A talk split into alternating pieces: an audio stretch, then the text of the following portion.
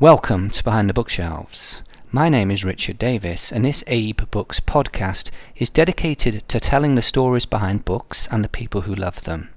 Today I'm joined by Lisa Fagin Davis, who is the Executive Director of the Medieval Academy of America in Boston, Massachusetts. Last week, Lisa came to my attention when she published an article in the Washington Post about the Voynich manuscript. The Voynich manuscript is one of the great mysteries of the medieval period, and one of the most famous of all rare books. This 15th century codex can't be understood. The language of the text cannot be read. There are illustrations, but they muddy the water rather.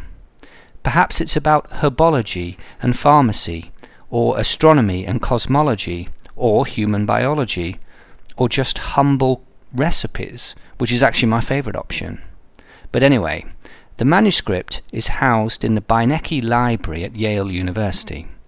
It's named after Wilfrid Voynich, a book dealer who purchased it in 1912 and exhibited the book across America. There are many theories about who wrote it. Candidates include Roger Bacon, a 13th century friar who studied science and nature, Giovanni Fontana, a 15th century Italian engineer, John Dee, an English mathematician in the 16th century.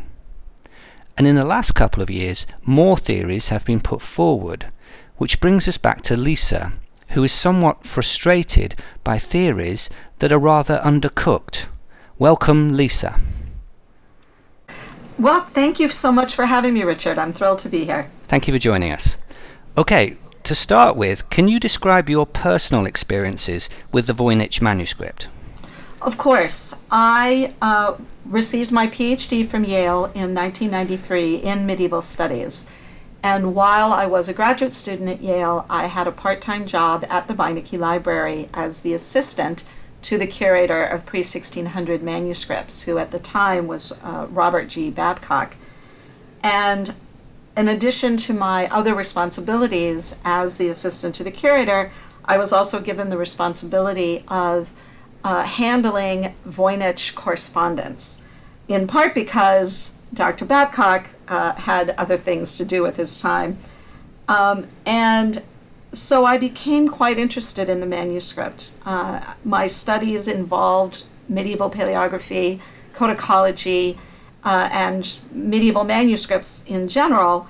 And so the Voynich represents one of the most fascinating uh, examples of a medieval manuscript. And it was quite thrilling for me as a graduate student to have the opportunity not only to handle the manuscript, but to be really involved in the scholarly and not so scholarly efforts to decode it and to understand it. And ever since then, uh, the Voynich has sort of drifted in and out of my life uh, as my career has progressed. My scholarly interests have to do with pre 1600 European manuscripts in North America, thinking about how they got here, where they are, how many there are. And the Voynich manuscript, of course, being a European, almost certainly pre 1600, definitely manuscript in North America, fits quite solidly into the realm of, uh, of my professional interests in thinking about how manuscripts ended up in North America, why they're here, how they got here, and, and telling their stories, which is really the point of not only a lot of my published scholarship, but also my blog, The Manuscript Road Trip. You handled correspondence for the manuscript. What did people want to know? Well, of course, this was in the early 1990s, and so uh, nothing was, there was no internet, there was no email, so it was all analog, handwritten correspondence. Sometimes people writing asking for uh, reproductions of the manuscript, so I would, you know, send them the microfilm or the Copyflo uh, of the images that they were looking for.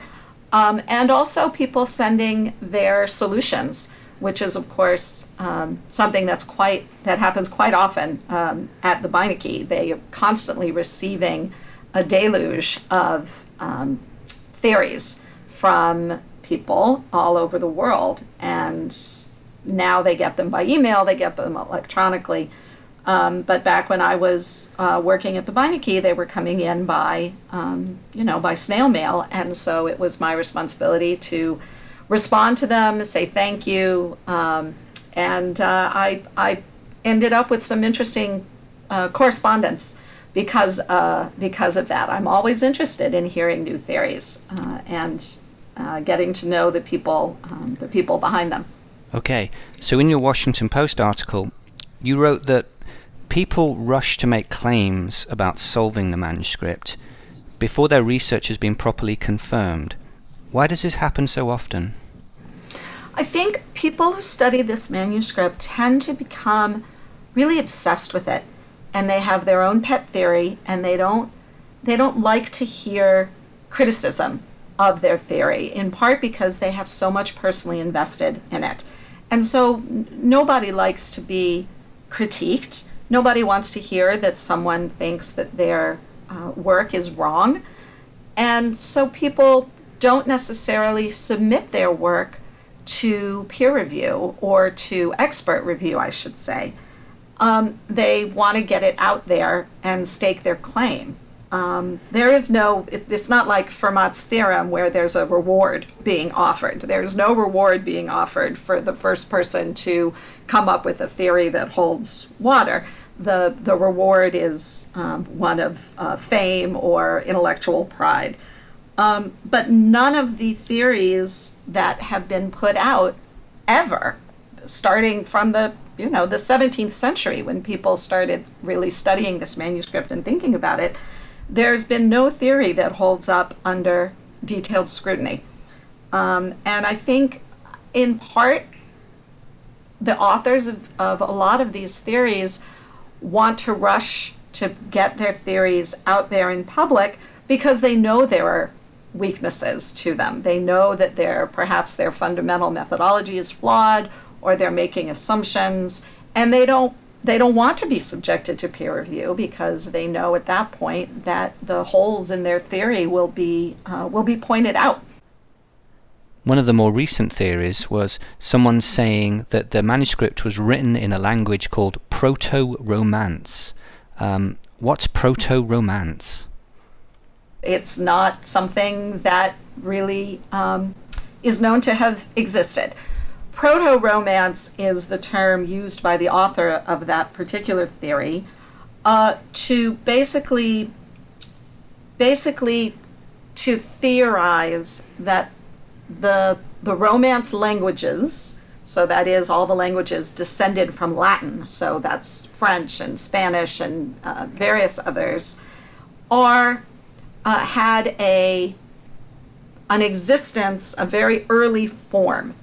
And his theory is that in the early 15th century, the Voynich manuscript um, was written, was transcribed using these strange symbols, but in uh, this early Latin language. But by the early 15th century, Latin was a fully developed language, both uh, written Latin, spoken Latin, liturgical Latin, Latin literature, Latin philosophy. Latin was a very highly developed and sophisticated language by the early 15th century, by centuries before then, even. So there's, there's absolutely no evidence that this language called Proto Romance, if it ever really existed, as perhaps some kind of late transitional form of Latin in the late Roman period, maybe, I'm not sure. If it ever existed at all, it certainly did not exist in the early 15th century. It would have been long out of use and having long since been replaced either by Latin itself or by the Romance languages, which by that time were fully developed languages. Okay. So, does our struggle to understand understand the manuscript show that we don't really understand the medieval period? It, it, is that too big a, an assumption? Well, I think there there are two things going on. So, on the one hand, I think it has a lot to do with um, a, a misunderstanding of how the scientific method works.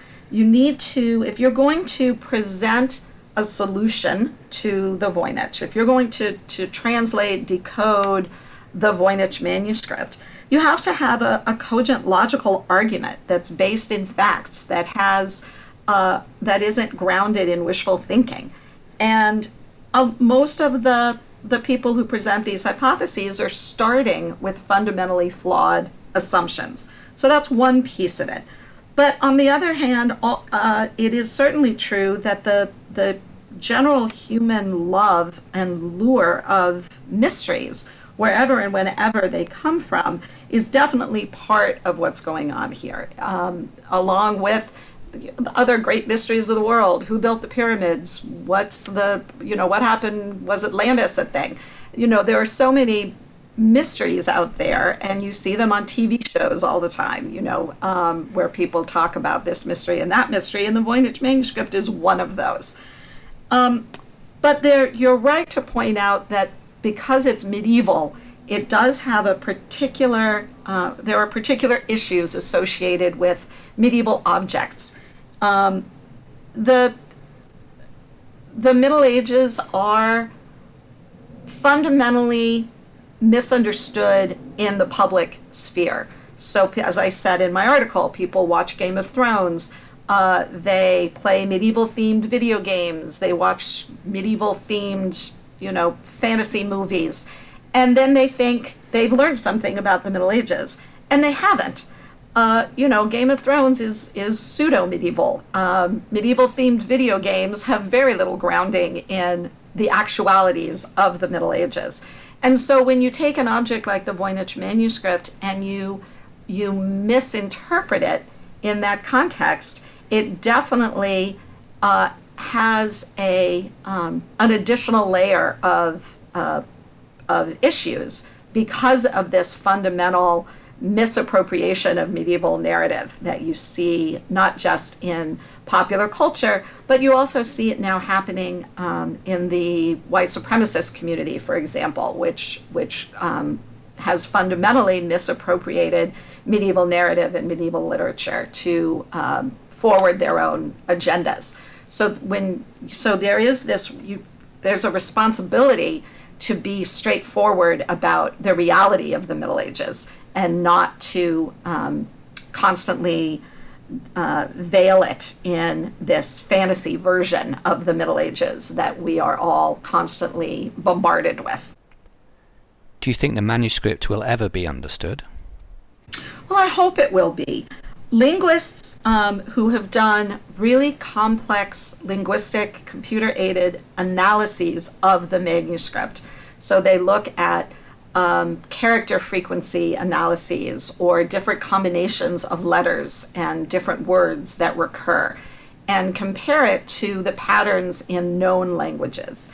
And they use that information to try and glean either what language is being encoded or transcribed, and also even the fundamental question of whether it's gibberish or it does represent an actual language. And linguists disagree uh, in their conclusions about whether it represents a natural human language or whether it's gibberish. I, I find myself swayed by those who believe that it does represent an actual language, uh, an actual human developed language, not an invented language like Elvish or uh, gibberish. And um, if that's true, then I think the, you know, to quote the X Files, the truth is out there. And once um, someone has zeroed in on a human language that fits all the patterns that, that we see in the Voynich manuscript, then I think we will be able to decipher it and, and make sense out of it. And um, I hope that we will. I, I remain hopeful that the, uh, the manuscript will, in fact, be uh, deciphered. It would certainly be a big story. Yes, it would. it's true, and uh, you know, I tend to spend I spend a lot of time as kind of a a, a Voynich debunker, and uh, it's not that I take any joy from explaining why this solution or that solution doesn't fit the facts or is methodologically flawed. I certainly don't take joy in that. I would like nothing more than to dig into a solution and find that it checks all the boxes um, and I, will be the first to, to trumpet the joyous news if I ever do encounter a solution that I feel um, that I can get behind. Your own job. You're executive director of the Medieval Academy of America. Can you describe what this organization does and its goal? Sure. So, um, contrary to what the name suggests, the Medieval Academy of America is not a school for jousting or or for taking classes in you know um, bow and arrow hunting or something. The Medieval Academy is a learned society, a professional organization, sort of like the Antiquarian Booksellers Association of America. We are the professional organization that people uh, to to which people who study the Middle Ages belong. We support the work of students and faculty and everyone, anyone who is interested in the Middle Ages and who studies the Middle Ages. So we give out grants, we publish a journal called Speculum, um, and we uh, publish books, we have a conference. And membership in the Academy is open to anyone who is interested in the Middle Ages. Um, our website is medievalacademy.org. Uh, I invite your listeners to go and take a look and see um, see what we offer and to to join us and participate in the work that we're doing. We also do a lot of public outreach. Uh, I mentioned before um, the misappropriations and misinterpretation of the medieval period in the public sphere. So we're doing a lot more public outreach now um, to try and counter some of that. Uh, and we're also getting more involved in uh, working with K through 12 educators to help them develop curricula that will meet their core standards, but also um, that will uh, appropriately represent the, the medieval period in their classrooms. Okay. So you must have handled and researched countless medieval books and materials. W- what do you think they can teach us today, 500 years later? So I have indeed, over the last 30 years, handled, um, I would say, hundreds of medieval manuscripts, pre 1600 handwritten books. Um, and I continue to be amazed by what they have to offer us. For one thing, they are the largest repository of medieval art that survived to this day.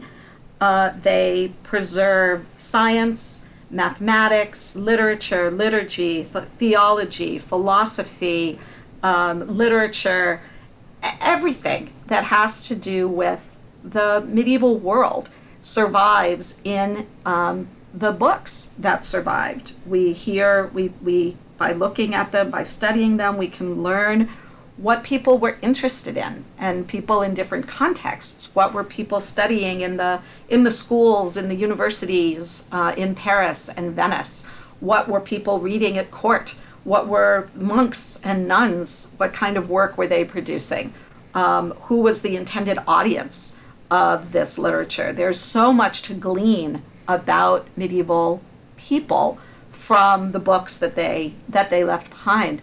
But I'm also particularly interested, as I said before, in how these objects, these artifacts, survived from there and then to here and now. How did they get to where they are today. Why is a 14th century manuscript from northwestern France in Nevada? How in the world did it get there? And who think about thinking about all the the hands that touched it, that handled it, the the eyes that read it um, over those centuries? That piece of the the puzzle, the journey, uh, is one of the things that I find really um, really magical about manuscripts is thinking about their their stories and what they have to tell us, not just about their origins, but about their their journey to where they uh, where they are today.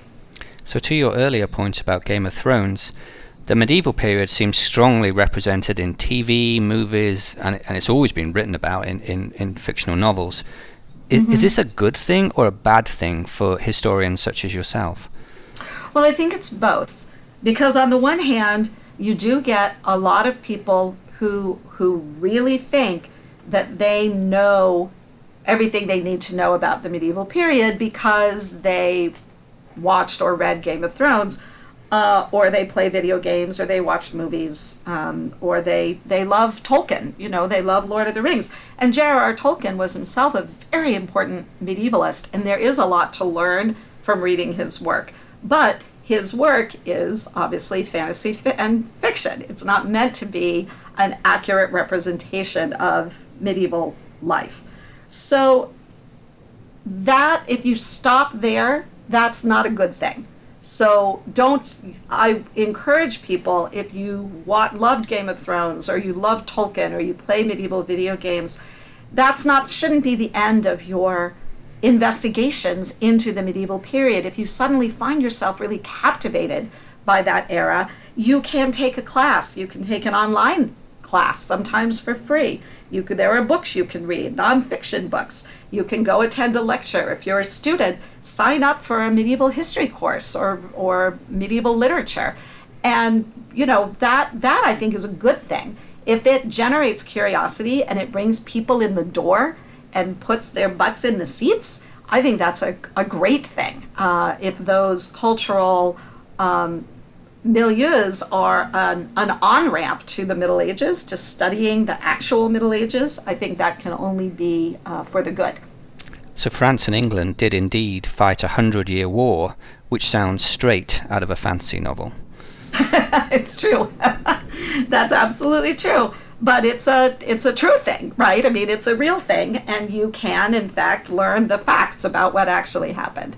Um, and you can do that by reading a book or sitting in on a lecture or uh, taking a taking a class. There's every every university in the country uh, has at least they got somebody teaching medieval history, even if it's uh, you know a general introductory class that starts with the fall of Rome and goes to World War II. Somewhere in there is the Middle Ages. Uh, ideally, you're going to find an entire class devoted to, to medieval literature or medieval history or art history or music or, or anything.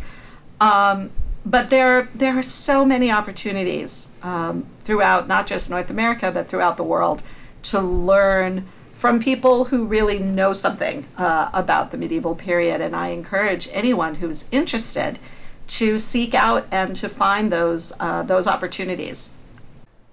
Back to the Voynich manuscript, what will Yale do with it?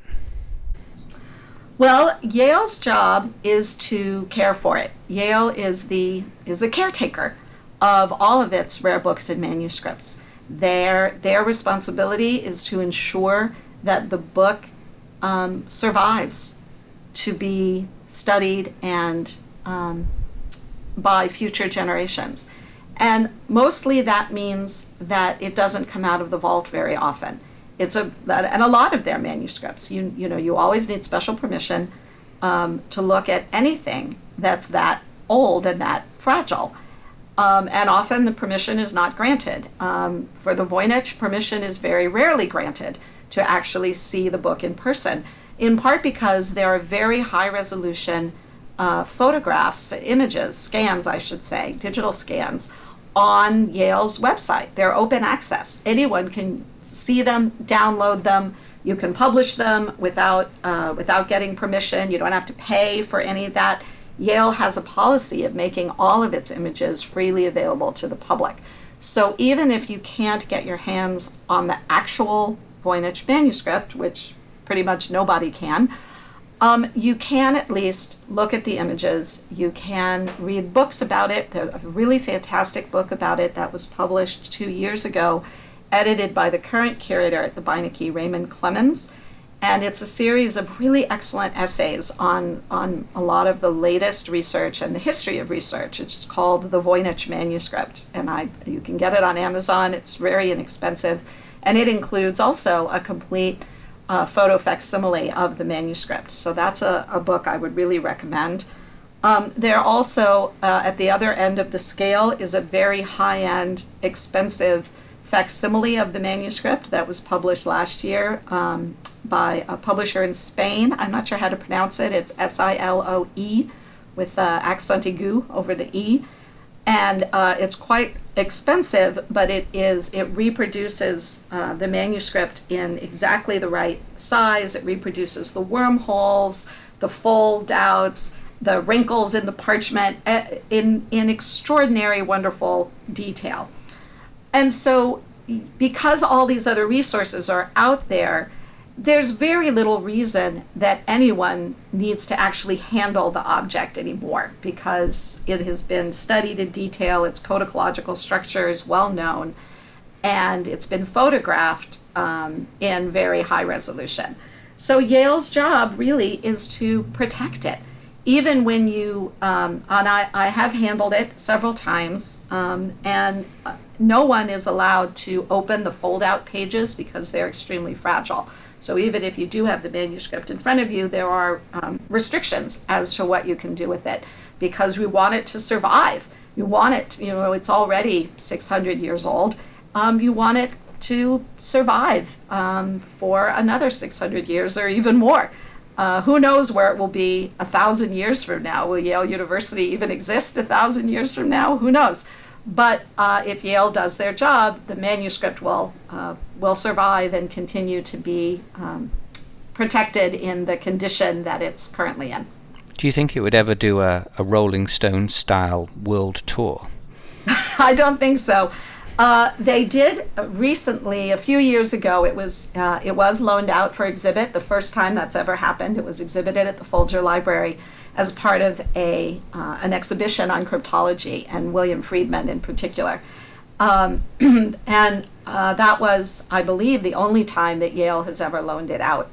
Uh, and I don't see that I don't see that happening again anytime soon. They may um, exhibit it uh, at the Beinecke. That happens on occasion. Um, this year is the 50th anniversary of Yale's acquisition. Uh, so it would be an interesting time to put it uh, to put it on exhibit. I don't know if they have any plans to do that. It does tend to draw a crowd, uh, and that's not always a good thing. Yes, I, I, imagine it would. All right, one final question, Lisa. We ask this to all guests. Um, what book or books are you currently reading? Uh, well, I am right now deep into some uh, some escapist literature. I'm reading the Outlander series uh, which I'm, I'm actually enjoying very much. Um, but that's uh, that's really um, to uh, you know that's my beach reading, my summer beach reading. Yeah, a lot of people enjoy that series. Yep.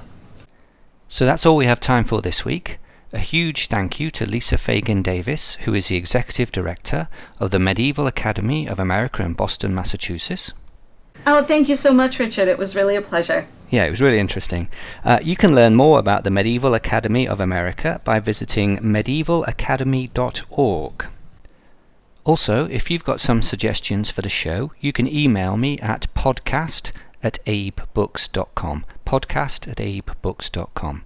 Thanks for listening, and we'll see you again soon.